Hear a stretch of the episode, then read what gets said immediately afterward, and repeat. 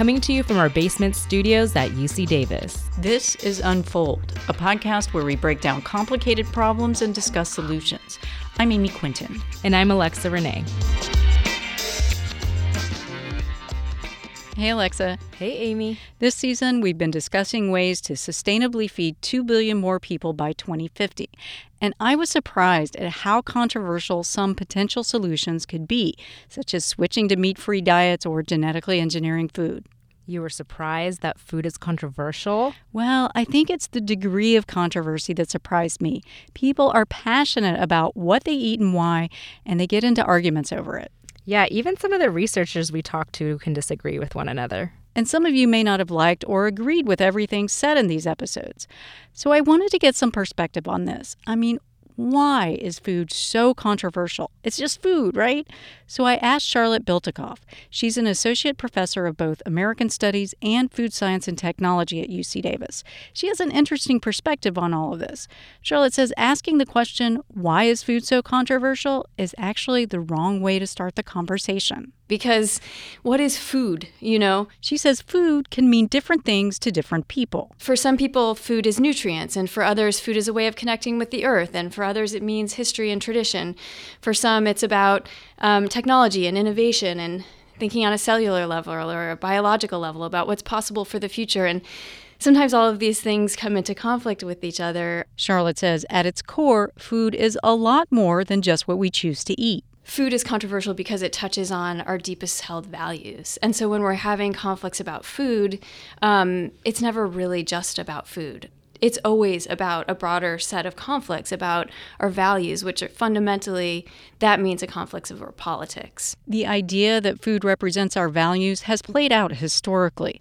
Charlotte examined the last 100 years of dietary advice and dietary reform movements in her book Eating Right The Cultural Politics of Food and Health.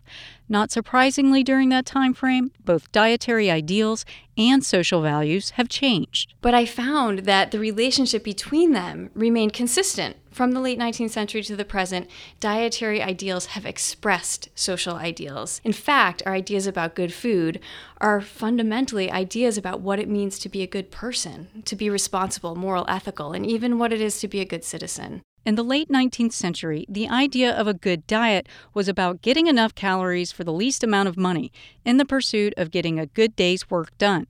Charlotte says if you were a laborer, progressive era reformers advised that you shouldn't bother with a salad, not enough calories. Salad was fine for those that weren't in factories all day. At that time, there were also very um, well established and um, not subtle, but overt ideals about how different classes of people needed different diets.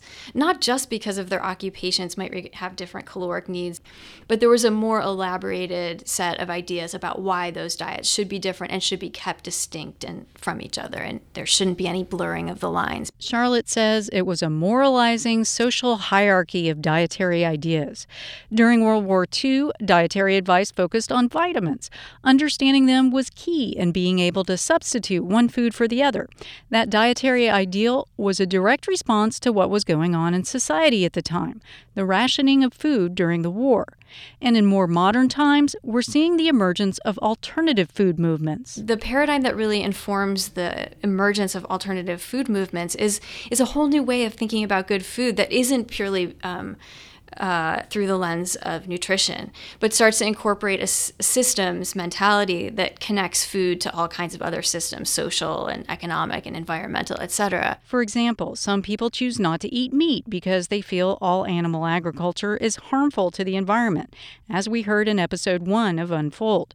People may only want to eat local food because they desire closer social relationships with the farmers that grow their food.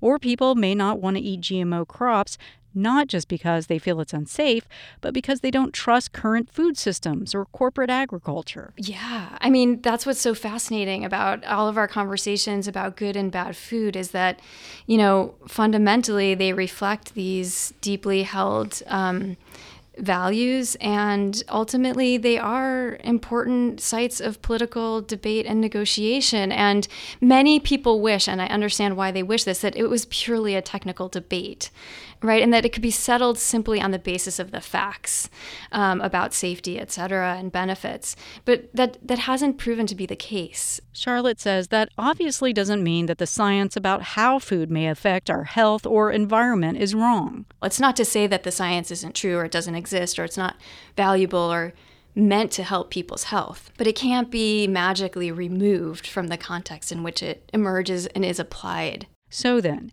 how do we have conversations about food that don't erupt into political debate? Is it even possible? Charlotte says first, giving people more scientific information or facts about food, how it's made or grown, or whether it's good for you nutritionally, doesn't necessarily move the needle. She says trust plays a huge role. I think people really want to know, like, what are the processes through which regulatory bodies decide what is safe? Who gets to be at the table? Whose interests are represented when we evaluate risks and benefits? What are the long term gains and who gets them in the global food system for pursuing certain scientific questions and not others? Historically, Charlotte says dietary reform movements were about expert middle class reformers establishing a norm and seeking to apply it to everybody else. She says it was as misguided then as it is now. Just as there is income inequality in this country, there is also dietary inequality. People need to be cognizant that politics and power dynamics are inherently at play in these conversations. My wish would be for us to always keep an eye on the structural and the systemic factors um, that shape, limit, and enable people's dietary choices, habits, and preferences. Um, and that takes some of the pressure off of the moralizing that can so easily happen. I asked Charlotte how hopeful she is that we can bridge our different ideas and values about food in order to tackle big food issues going forward. I'm optimistic about the future of food because I'm here at UC Davis, you know, and truly, and I get to see, um, you know, all the sparks and all the energy and all the passion and the commitment. And sometimes that can mean like that we passionately disagree with each other, but I think that's okay.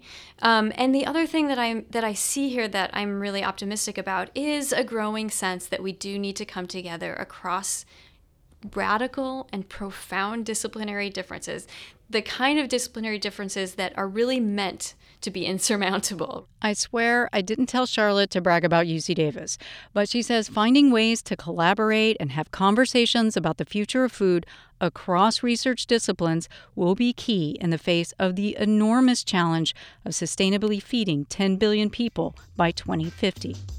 We hope that despite the controversy, you're enjoying this season's episodes of Unfold. And that you're learning a thing or two. Next week, we're going to step away from Unfold. You'll still be hearing from UC Davis experts, but this time on some lighter food topics. You'll be getting a few little bonus bites. Thanks for listening.